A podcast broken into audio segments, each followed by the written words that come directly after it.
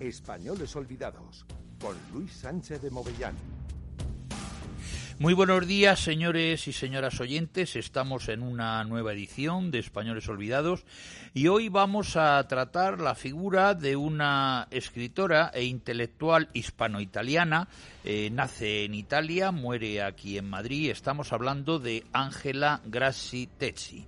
Eh, para enmarcar la figura de Ángela Grassi en el Madrid de la época, Vamos a ver lo que era la Villa y Corte. Mm, a finales del 19 era una ciudad cuya identidad comenzaba a moltearse conforme a otro paradigma urbano que el que venía conociendo hasta entonces.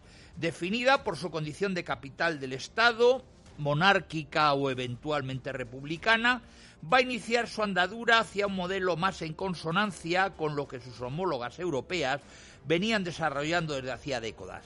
El Madrid del antiguo régimen, capital de un inmenso imperio, va a dar paso al Madrid de comienzos del siglo XX, que ya solo decidirá sobre tierras peninsulares, los archipiélagos Balear y Canario y unas posesiones norteafricanas que acabarán también escapando a su eh, control.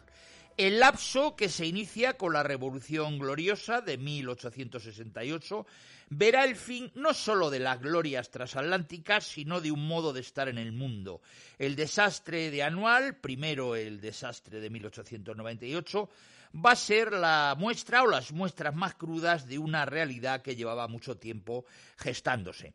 Precisamente la condición de capital de España, centro político de decisiones de ámbito estatal, a la vez que una ciudad con una especificidad local, ha oscurecido este último aspecto que se justapone al primero, latiendo siempre el peligro de madrileñizar un ámbito nacional o elevar hechos locales a la categoría de estatales por la confusión entre administraciones.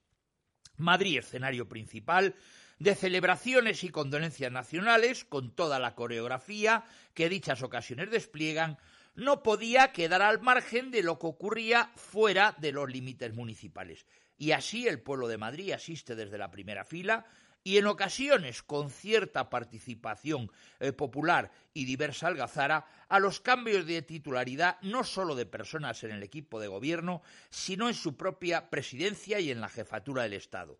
Ascensos y caídas, revoluciones, represiones, nombramientos y destituciones, varios asesinatos y algún breve momento de tranquilidad fueron el pan nuestro de cada día que va a animar los corrillos ciudadanos.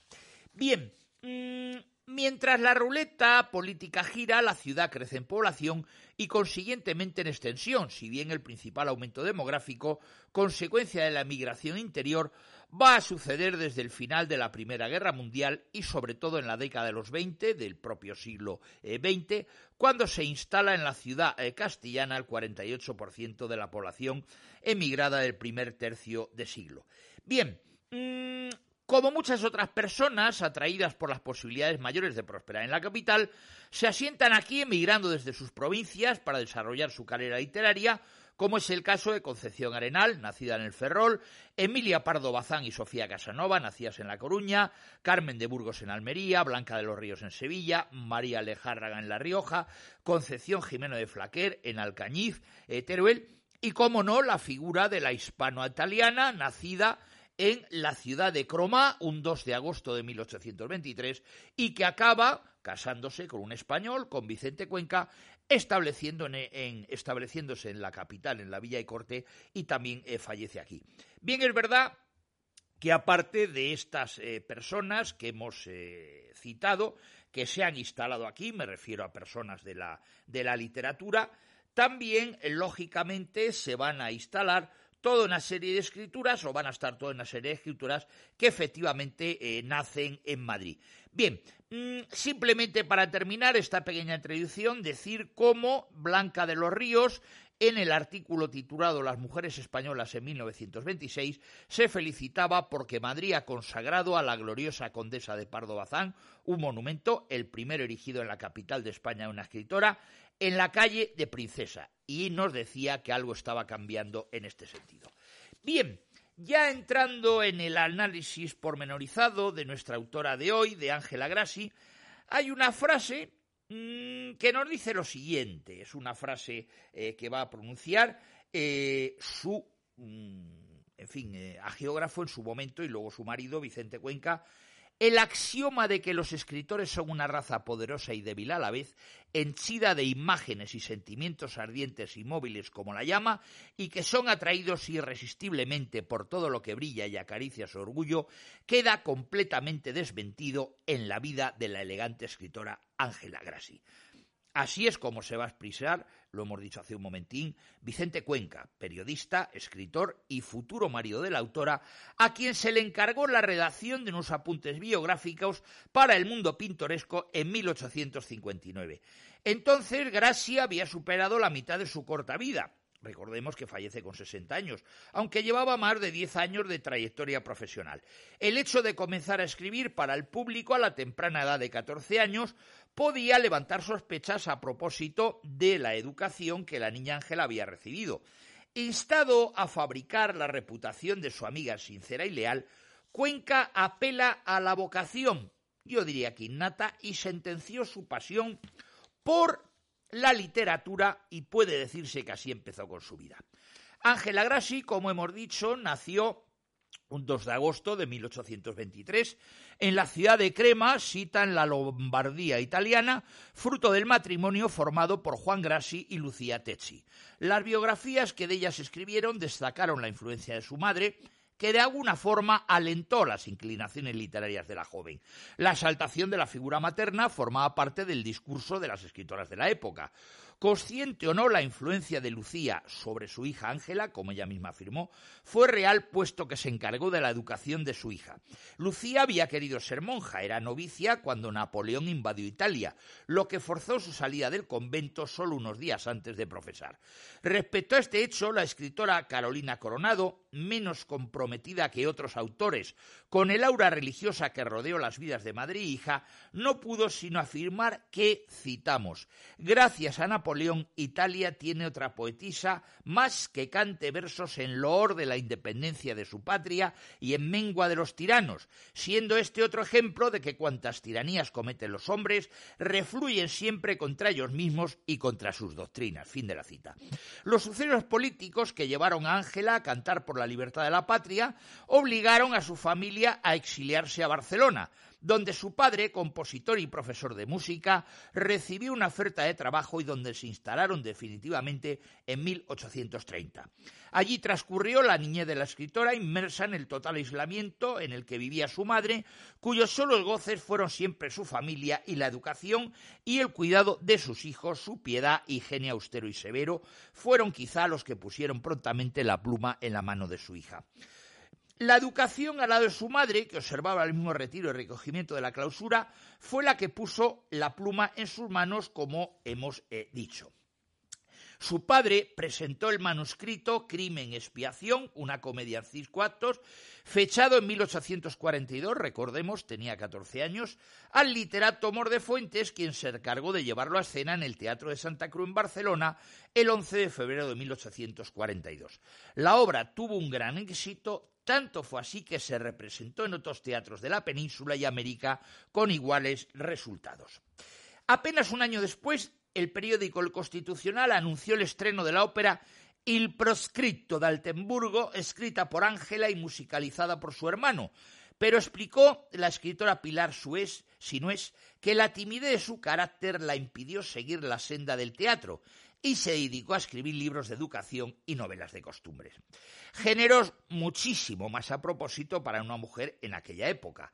Antes de granjearse la fama de la que gozaría hasta el día de su muerte, escribió Los Condes de Rocaberti, por la cual fue nombrada socia de mérito de algunas sociedades de bellas artes. Angélica y Episodio de la Guerra de los Siete Años fue también otra de las obras y todas ellas publicadas antes de cumplir los 22 años.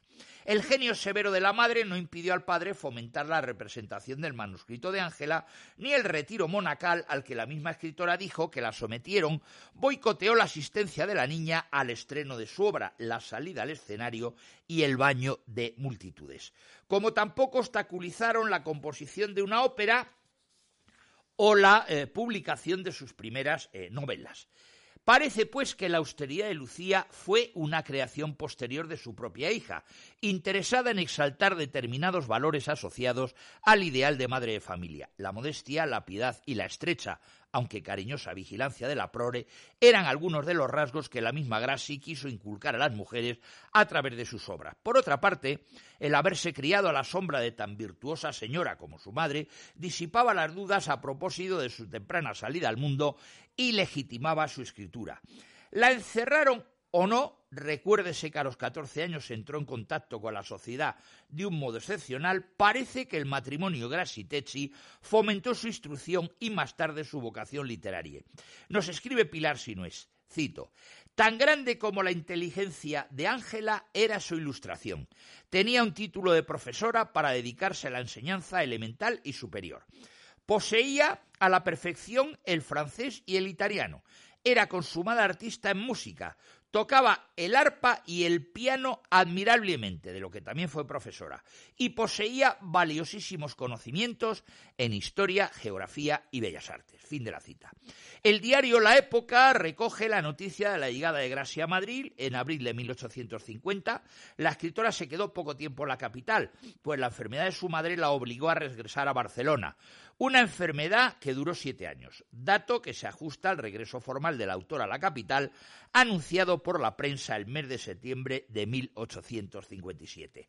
Hasta entonces, Ángela dejó su pluma para convertirse en enfermera, de la que le dio el ser. Se instaló a la cabecera de aquel lecho de dolores.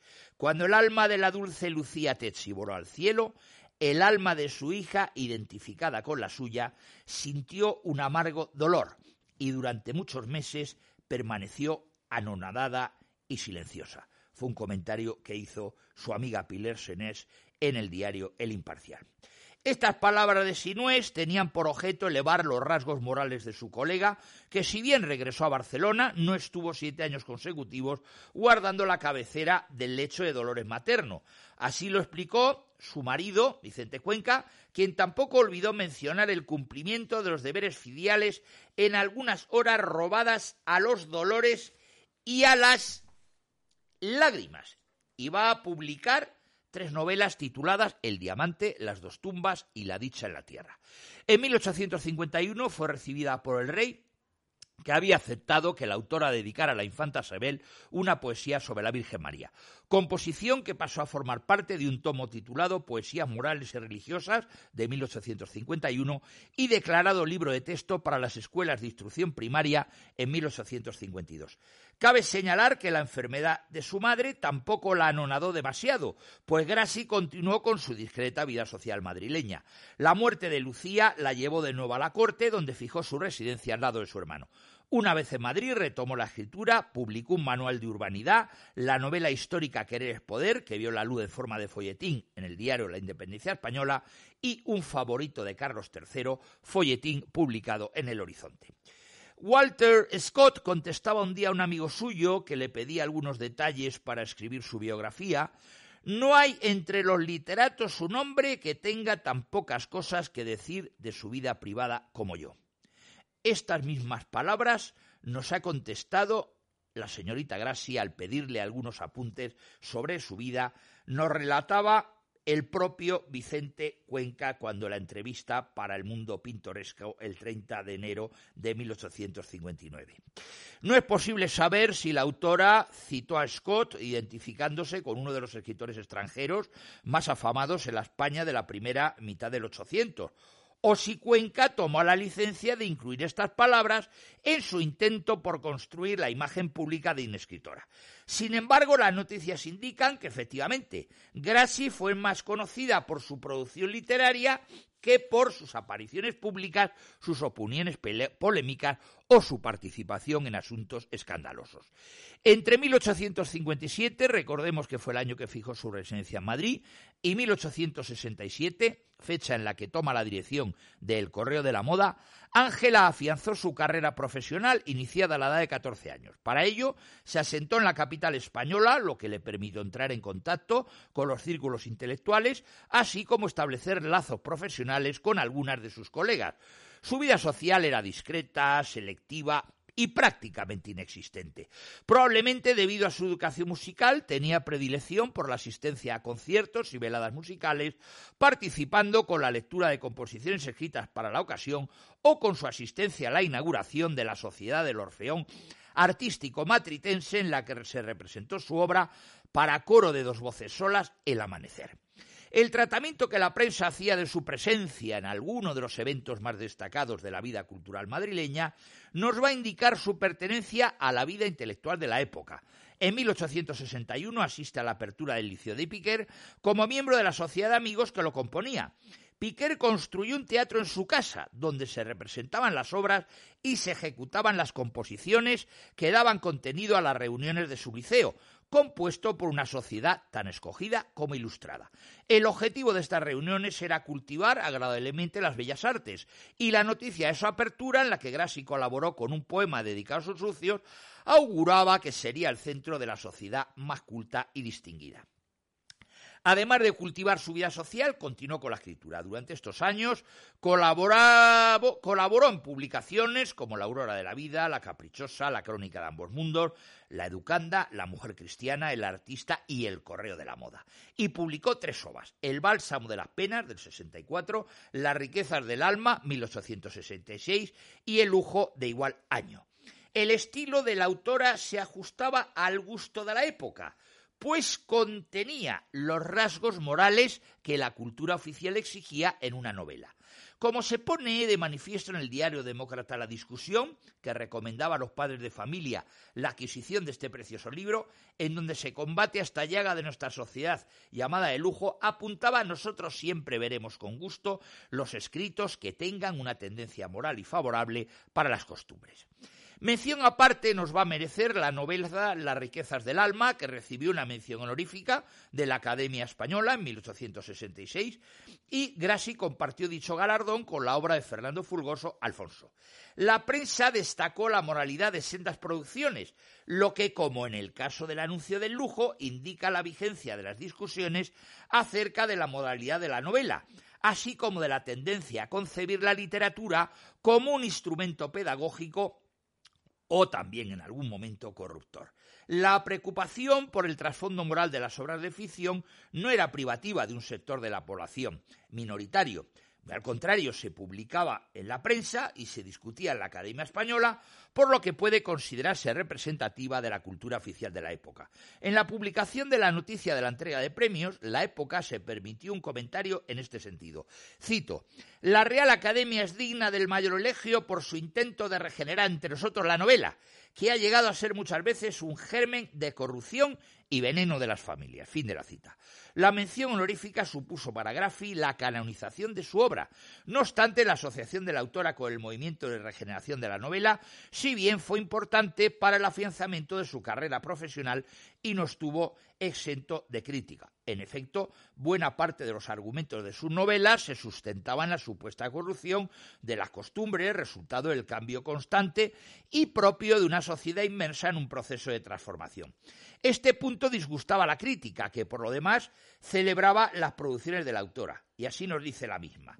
Si bien las costumbres modernas dan ancho campo a la señora Grassi para una crítica, sobrado dura y no del todo merecida, han originado, y de ello nos alegramos, la publicación de su novela que no puede leerse sin un verdadero placer. Fin de la cita.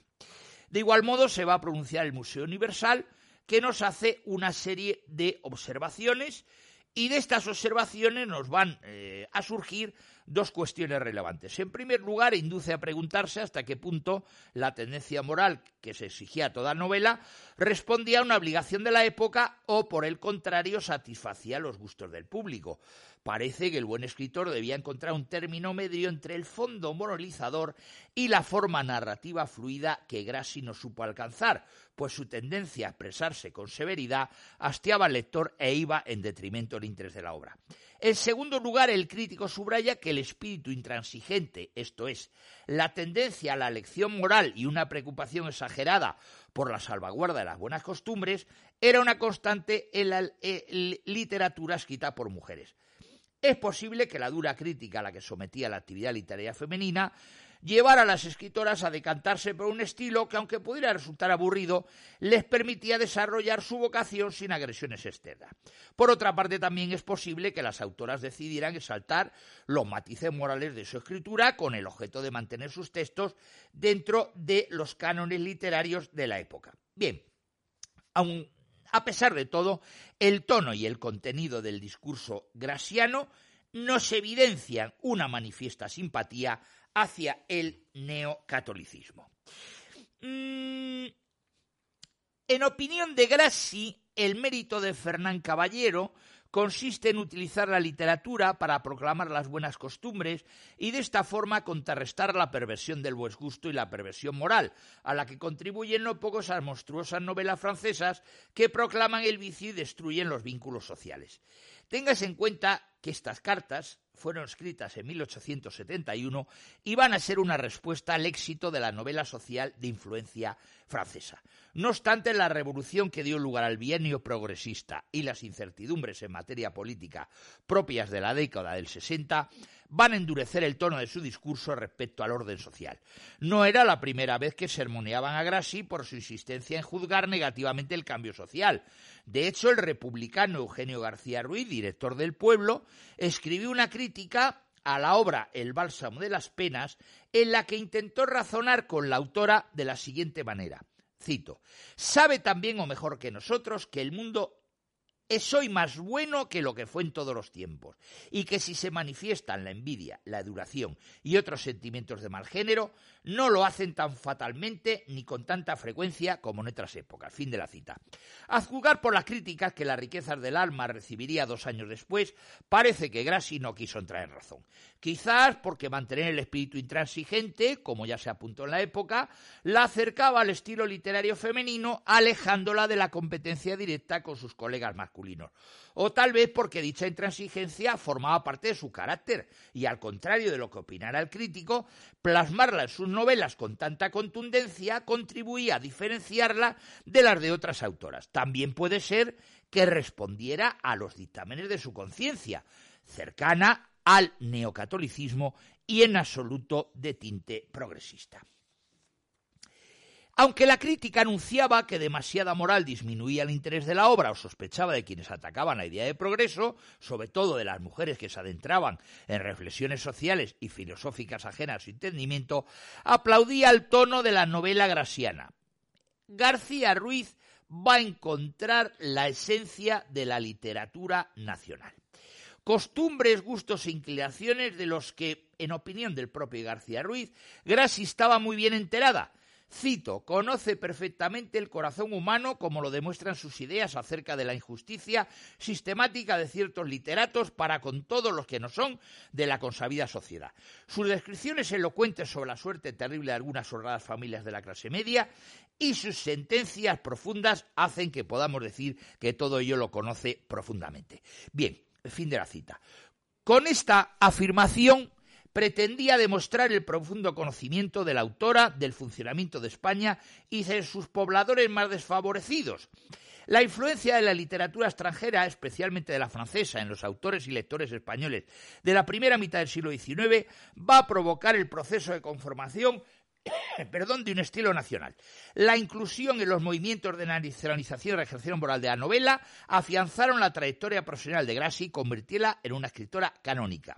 Las opiniones del neocatólico Nocedal y del republicano García Luis sobre qué era la literatura nacional distaban mucho de ser similares, lo que pone de manifiesto que la apropiación del discurso grasiano por diversas publicaciones o ideologías responde al silencio que la autora guardó siempre respecto a sus simpatías eh, políticas.